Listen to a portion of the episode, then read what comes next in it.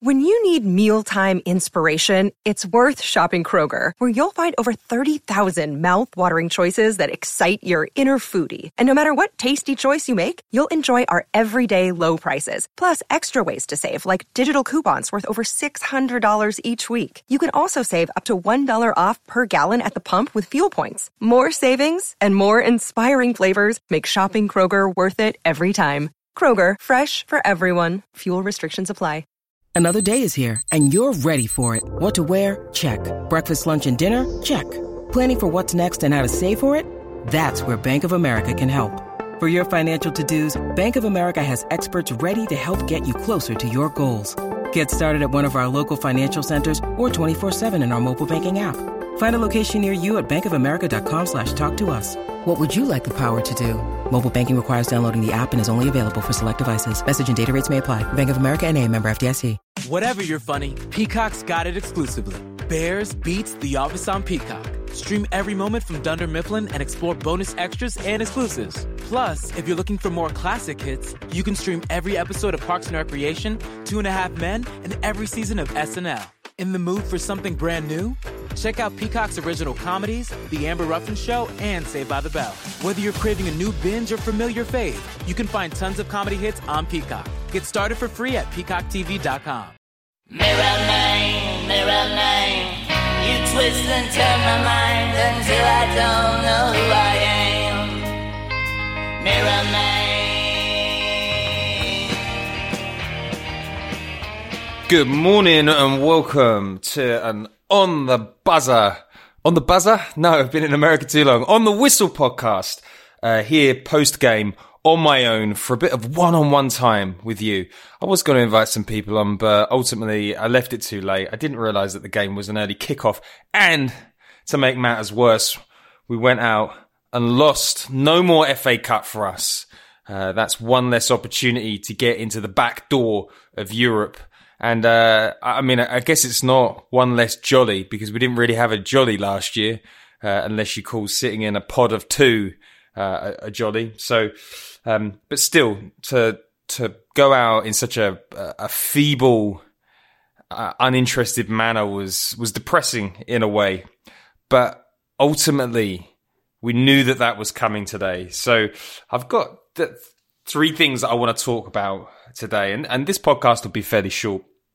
But I want to talk about the politics of luxury Deadwood.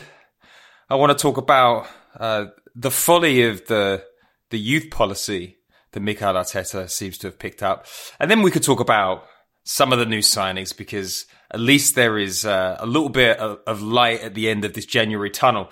So, firstly, uh, I think that we've got to address the the elephant in the room. Uh, we rotated hard today, and the output was exactly as many of us expected because the lineup that he put out was pretty much the the team that have failed every time they've been given a run this season. We saw Nicolas Pepe, um, we saw Willian back in the side, um, Eddie Nketiah, and I, I know that it's mean to say that he's one of the the failures because he's done so well in the Europa League, but you know when you stand him up against some of the other young players that are really taking their chance this season, he's disappointed more often than not. Uh, and then in the midfield, you've got the axis of boredom. You've got Granit Xhaka and um, and Mo Elneny, and that's uh, that that's not that's not a dynamic uh, midfield there. And uh, you know, we just see it time and time again. The players that you expect to step up to the plate, the players that are being paid the big dollars that have the miles on the clock, they just continues to disappoint. And there's a whole variety of reasons why they disappoint. Granit Xhaka against uh, a side that that hunts you down and puts you under pressure struggles. He's not he's not the best when it comes to being a, a press resistant midfielder. This uh, this modern football needs. Mo Elneny, I, I mean, I, I really like him. He smiles a lot. Uh, he seems like a, a, you know a great person to have around the club. I know that they they like him behind the scenes, but the more you watch him, the more you realize why the only club that wanted to pick him up on loan last season was Besiktas. So you put those two together, and you know there's not a lot of um, there's not a lot of uh, proper forward momentum. Everything's a little bit ponderous. Everything's a little bit safe. You kind of get the impression that they're padding their pass completion stats. Uh, you know, maybe maybe padding your stats isn't a thing, but it's it, it, it's certainly overly safe, and you know the the slowness in getting the ball to the front three is um, is is clear for everybody to see, and I think that that played into Southampton's hands yesterday. They knew, they knew how to play against us, and then when you look um, you look at some of our forward players now, Gabriel Martinelli did not have a good game. But look, he's a he's a very young player. He's coming back from an extremely serious injury, and not just a serious injury. He's had an injury scare. So you know, it's gonna. I think it's gonna be a while until we start getting really consistent performances out of him. So I don't think anybody can be too harsh on him. And you know, like I also think he's a player that thrives on having energy around him. Imagine being an absolute bulldog of a player and you're surrounded by talent that just doesn't really seem particularly interested or you know maybe interested isn't the the correct term you know but maybe that's a thing stupid fans say when they don't see a performance just players that are just really badly out of form at the moment um, you know I listened to the the press conference after, and, and Mikel Arteta rolls out the same old lines. You know, you've just got to you've just got to look at the effort. Um, it's not the players' fault. Um, you know, we're trying to get them into form. It just heard it over and over again. And this luxury deadwood problem that we've had, that we thought we were going to end this season with the exit of Mesut Ozil, has it's just continued, and uh, I I don't see a way out of it anytime soon that isn't going to make Mikel Arteta look silly. Um, and Edu, I mean, let's be honest, you know, this is right out of the Edu Kia um, top pocket.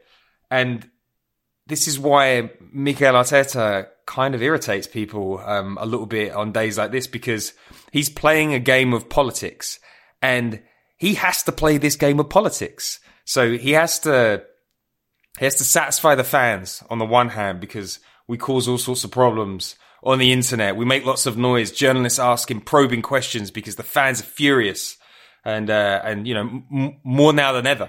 Let's let's be honest. So he's he's got the fans to worry about, but really the the the big problem is that when you are promoted to a manager, um, you know you're you're you're almost like a a film director or a creative director. You you're the, you're not paid just for your technique and your know-how. You're you're paid for your taste, and he must have had he must have gone to Vinai and he must have gone to Josh and Stan and said, this player is a Rolls Royce. This Willian guy, he works hard. He's efficient. He's great in tight spaces. And I've had a chat with him and he's motivated to win the Champions League in year three of this three year deal. You're like, what? Three year deal for a, for a, a, a, a player in his thirties? Yes, he needs a three year deal. Chelsea are offering him two years. No, no, no, no. He needs a three year deal. Chelsea are offering him 120 grand a week. No. We need to give a player that only wants to live in London and there's no competition for his signature. We need to give him a three year deal at 250 grand a week. Now, the ownership should have stepped in. Vinai should have stepped in. Edu should have known better it's it's it's all water under the bridge as far as I'm concerned because the deal happened and now we're left with Willian and he looks demotivated. He looks like he knows that he's been in a situation like this before where he's been benched. You know, Willian has seen off title winning managers in the past, far bigger names than Mikel Arteta. And he's secure in London. He's going to get his visa. Um, so why does he give a fuck? He doesn't. And you keep on looking for that performance, that moment where he's just gonna, he's just gonna blow up and things are gonna suddenly click in this system. But I don't think, I don't think they are. I, I don't think that he's got the engine. I don't think he's got the pace. And really, you know, he doesn't have the hunger to adapt his game to whatever the thing is that Arteta wants from him. And so, but Arteta can't go to the lengths that he went to and not play him. So we're in this situation where we've got a bunch of luxury deadwood that has to get games at some point because otherwise it looks almost negligent, right? We've taken a seven million write down or Mesut Ozil. Um, you know, Willian looks terrible. Nicolas Pepe looks like the worst 72 million pound signing of all time. I think Johnny said on the last podcast, um, he's in the top 22 most expensive players, um, ever. Can, can you imagine a player that that's worse? Some people say that you know he had a, a fairly good game, but I just don't think he's got the strength. Um, I think he makes bad decisions. You know, there were a few nice balls here and there, but for 72 million, I just I just don't think he's up to it. And I and I look at I look around at other teams in the Premier League, and I I just struggle to see a side that he makes it in. And everybody wants him to do well because everybody's seen those YouTube videos, you know, where he has those flashes of brilliance, but he's so one footed and he's so easy to play against. And he's, he looks like a meek character. You know, he doesn't, he doesn't look like he's going to grab the game by the scruff of his neck.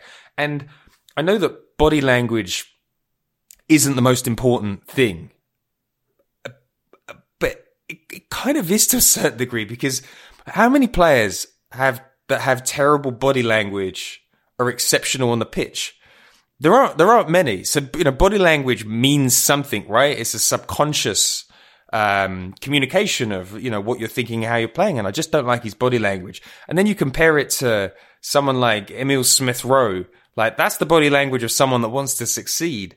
You know, Martinelli, even when he's playing badly, you know, he looks like, you know, he wants to be there and he wants to be involved in every moment of the game. And I think when I watch Pepe, I'm like, you want to be involved in the moments that suit you. Uh, and if the game isn't going your way, like it's very rare that he pulls anything out. Um, so, you know, that's two out of uh, your forward line, and then um, and then you've you look at Eddie, and I, you know, we're going to go on to the the second phase of this. There's there's a little bit of folly to the way that Arteta deals with youth players. And, you know, Arteta will say, well, you know, I play Saka, you know, I've got Martinelli in the side. And I, I always feel like it's, it's, it's forced upon him to make youth decisions to a certain degree. Uh, you know, Martinelli didn't start initially in the Arteta lineup last January, but now he's in there because, you know, we need that. We need his energy. And Eddie he loves Eddie for you know, and I, I, know that he's got a great under twenty one record. I know that he's done well in the Europa League, but he's one of those strikers where it's like it feels like the only output is goals. And I know that sounds ridiculous, but you know, if you want to play that central position now, you need to do so much more. And I know that we've almost got the opposite problem with Lacazette to a certain degree, but uh, you know, you've got to be able to link up. You've got to be able to physically impose. You can't look like a young player if you're going to play that role.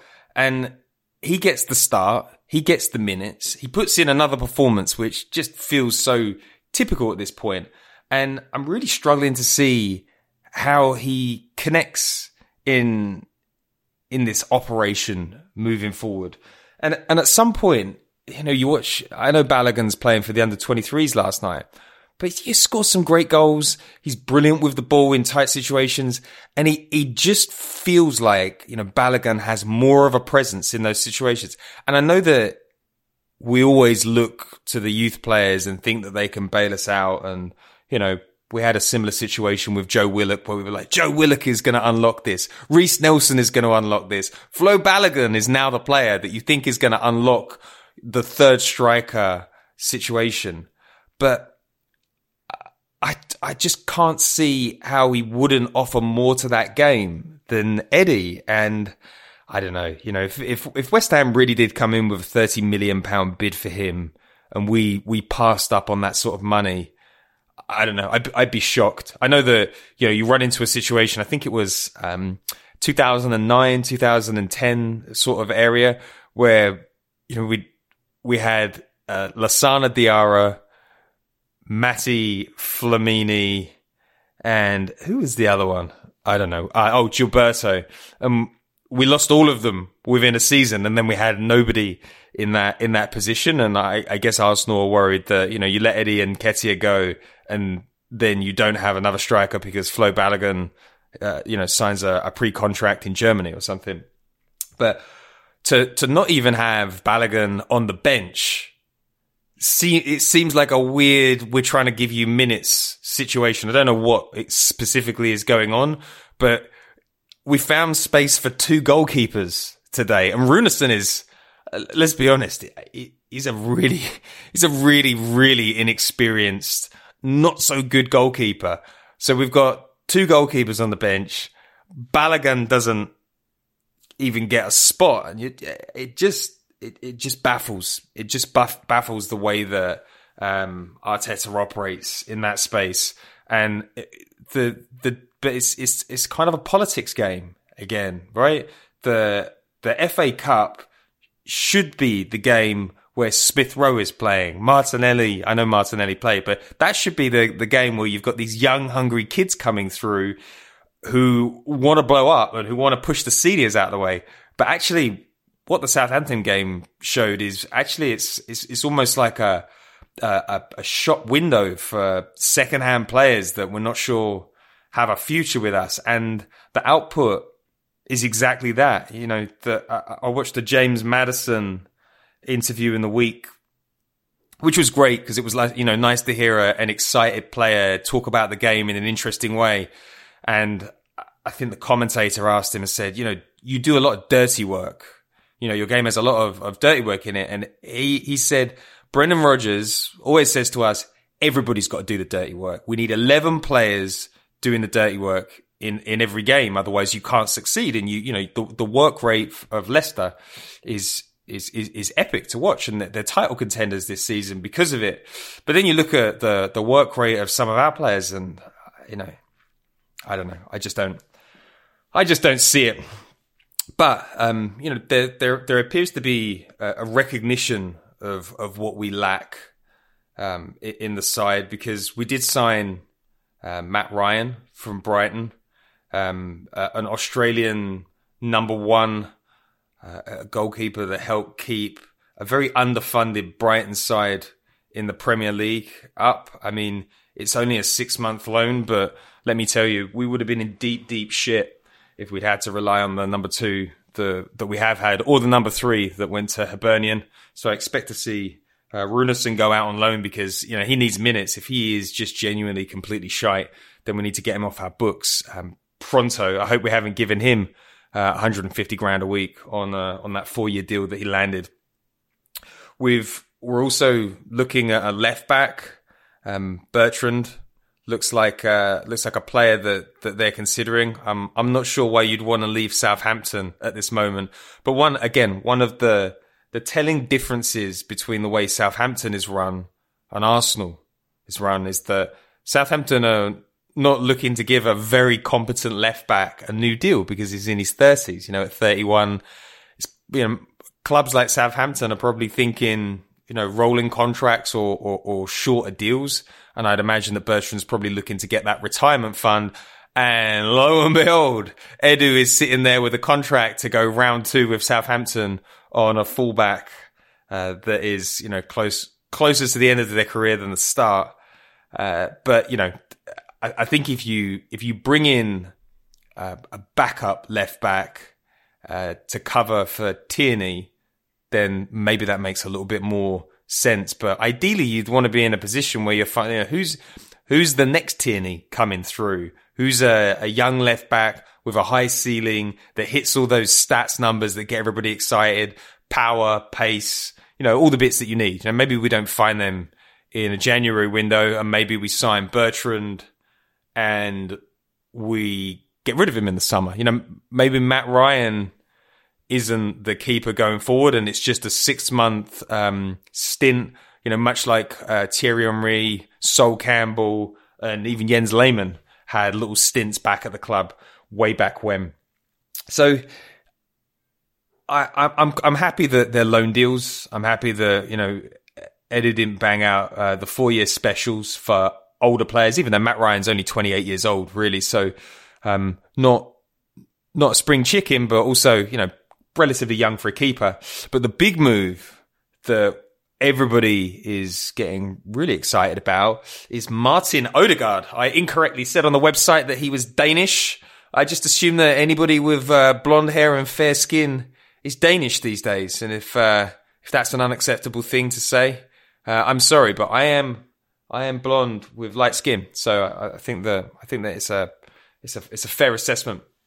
Um, but the, the Norwegian player is a brilliant, brilliant move if we can make it. I mean, let's be honest. What, what, what would be the typical move for a, an Edu Arteta partnership? It would be Isco.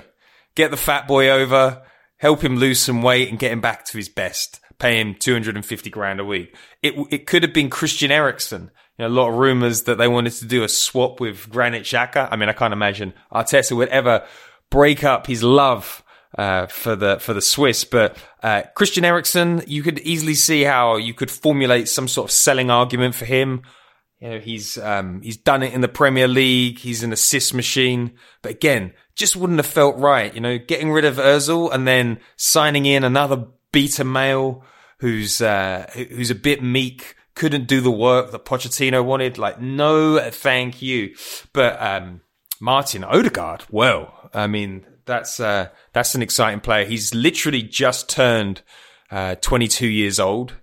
Um, he I, I, he had a very impactful season for Sociedad last year. You can sneer at Sociedad, but uh, that's an exciting project they've got over there. You know, one of uh, one of one of my good pals, uh, Trent, who's been on the podcast before. Like he's a massive fanboy of the operation they've got over at Sociedad. He uh, he messaged me the other day and said uh, Edu probably thinks Odegaard is a ski lodge. And uh, I really hope that that comment ages badly because what an exciting talent we'd be getting into the side. You know, um, the, the, problem that he's having at Madrid seems to be the you know, Zidane doesn't trust him and doesn't trust that he'll do the work defensively.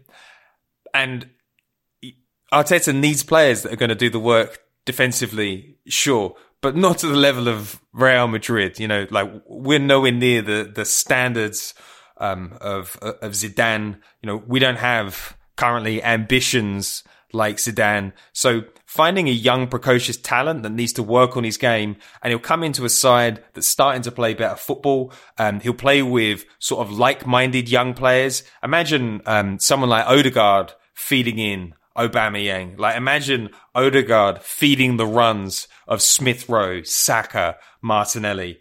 Um, you know, it, it, could, it, could, be really exciting. I, I don't think he's got a long time to go on his deal this summer either. And I think, um, I one of the journalists wrote the other day that Mo Salah's trying to get a new contract, but he can no longer use the threat of Barcelona and Real Madrid because they're fucking skint.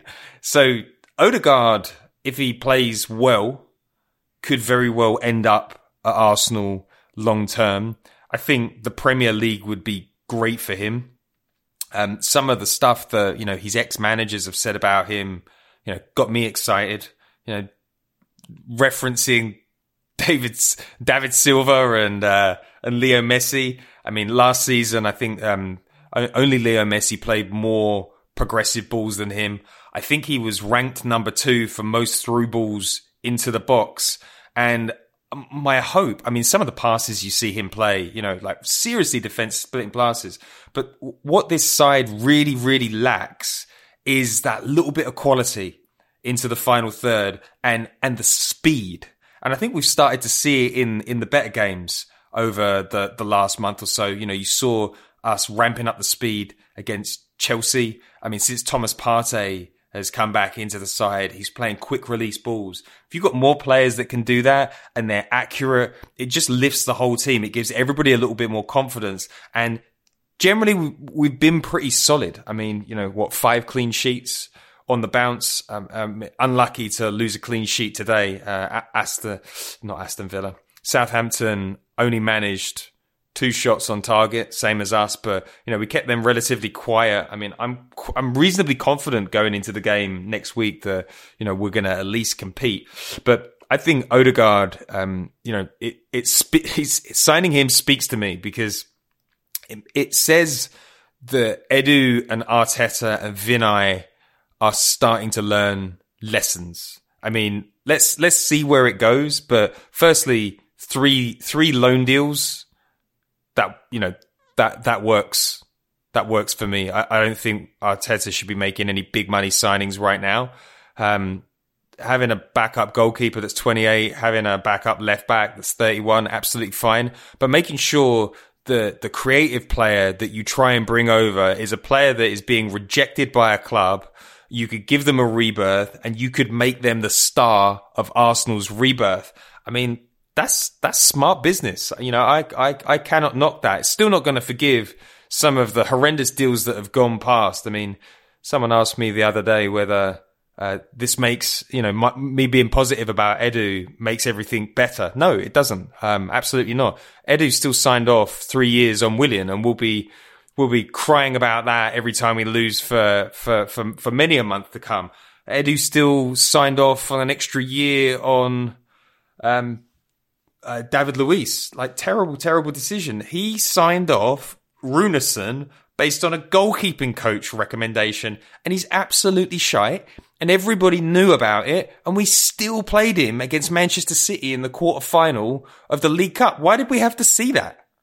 No one was begging to see him play. We'd already seen him in the Europa League. We knew what was coming, and those decisions land on Edu. But in the spirit of forgiveness, if Odegaard and signings of his ilk are the future of rebuilding Arsenal, then I am game. I am game for that. And look, there's also a lot to be said. Uh, I mean, I know the you know the best compliment somebody could give the Athletic was the Edu looks good in a suit, and that means something. Look, if the suit is seductive to young players, I'm game for it. If if Edu's um, if if Edu's fragrance is alluring these uh, these young superstars to come to Arsenal, I'm game for it. But Odegaard is the future, and we've got to keep on making signings like that. You know, holding off from Buendia at 50 million, potentially getting Odegaard is exciting. You know, I hope he lives up to the billing because, you know, Buendia is a, an, is also an excellent player, but there's no way that we're parting with that sort of money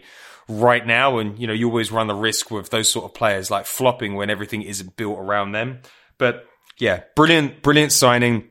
I think um, as long as um, Smith Rowe continues to get games and is continue, you know, continues to be important, then we're in good shape. So overall, uh, you know, it's shit to go out of the FA Cup. It's shit to see your your most exciting players, uh, n- supposedly, you, you know, some of your most exciting players not show up, and it's also disappointing to see young players not take their chance. But you know, this this season is rank.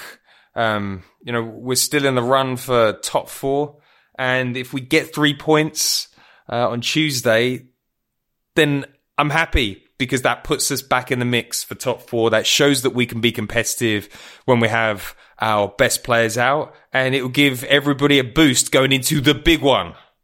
Um, because the Man United game next weekend is monstrously huge. If we can take down Man United in the form that they're in, I, I don't know. I, I, it doesn't mean we're going to make top four, but at least it shows that this new iteration, this this 2021 is 2021 side has the makings of something that we can build from, and then we have to go at the summer um, with a sledgehammer and uh, get rid of those players that just quite simply aren't good enough. So, thank you very much for listening to this podcast. I assure you that on Tuesday I will be back with familiar voices that you love to listen to. And hopefully, we've got a victory to talk about because I don't want to be um, miserable this month. It's too cold uh, and there's too much shit going on. So, have yourself a nice day.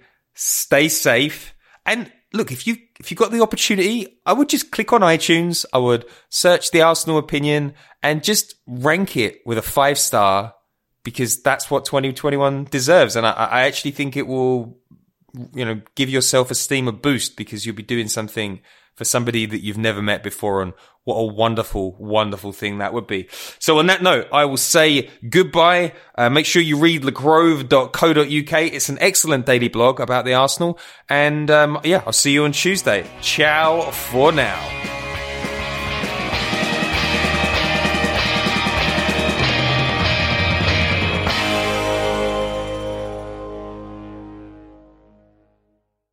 I'm Will Coleman, founder and CEO of Alto, and I built Alto to put an end to rideshare horror stories. You're used to the total lack of consistency in rideshare. Maybe it's a smelly car or a driver that asks just one too many personal questions. Not anymore. With Alto, you know exactly what to expect every ride. Every Alto driver is a trained Alto employee, and every Alto vehicle is part of our private fleet of luxury SUVs. Say goodbye to rideshare horror stories. Download the Alto app today and use code FOUNDER for $10 off your first ride. Sports Social Podcast Network.